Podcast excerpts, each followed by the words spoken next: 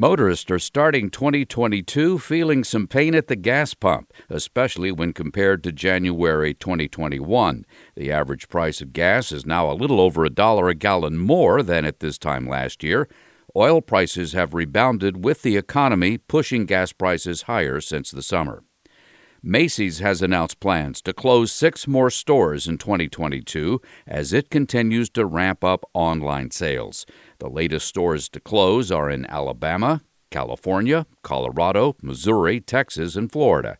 The retailer has left open the possibility of announcing additional closings later this year.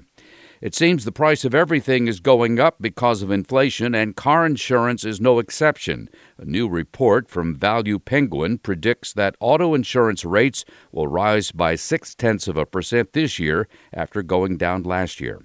I'm Mark Huffman. Learn more at Consumer Affairs dot com.